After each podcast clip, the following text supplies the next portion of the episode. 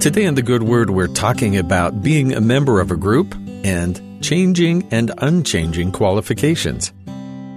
I have a very ambitious friend, the kind of person who joins teams and clubs whenever she saw a chance to get involved.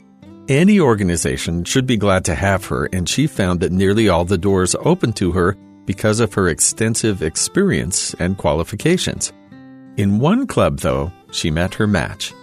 In her efforts to join a vaguely named adventure club at her high school, the club presidency, not really wanting to add any more members, demanded that this friend meet a very long and strict list of requirements to be considered worthy of adventure club membership. She is not one to back down from a challenge, so she set about completing the required service hours and feats of bravery. One weekend, she took a 15 mile hike to prove herself the next weekend, she spent several hours in a soup kitchen. No task, however great or humble, was enough to push her from her goal. The club presidency, at their wits' end to find one last requirement to stump her, asked to see her stand on her hands for more than a minute. This is something my friend knows how to do, and she easily complied right in front of the panel, and they let her in without a word. Exclusivity can be a draw to many people as they seek to define themselves by distinct groups.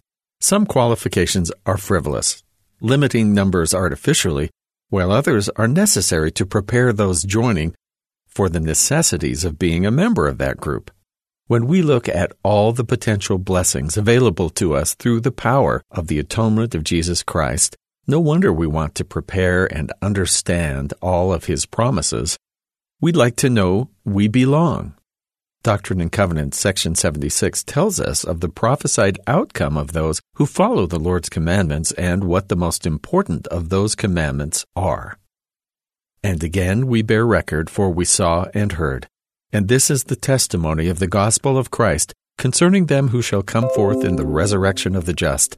They are they who received the testimony of Jesus and believed on his name and were baptized after the manner of his burial, being buried in the water in his name, and this according to the commandment which he has given, that by keeping the commandments they might be washed and cleansed from all their sins, and receive the Holy Spirit by the laying on of hands of him who is ordained and sealed unto this power. The Lord has promised to resurrect all of our Father in heaven's children. Those who have obeyed fully will receive the full scope of his blessings the qualifications given here aren't anything new, they're recorded in every book of Scripture as essential to our journey in coming to Christ. We're asked to witness our faith through baptism and live our lives according to that promise. And in return, we're given the gift of the Holy Spirit, as well as complete cleansing from our sins. While the resurrection and the final acts of the Lord upon his return to the earth will be an overwhelming experience, the qualifications for such magnificent blessings are the very same as the ones which qualify us as His followers and members of His church.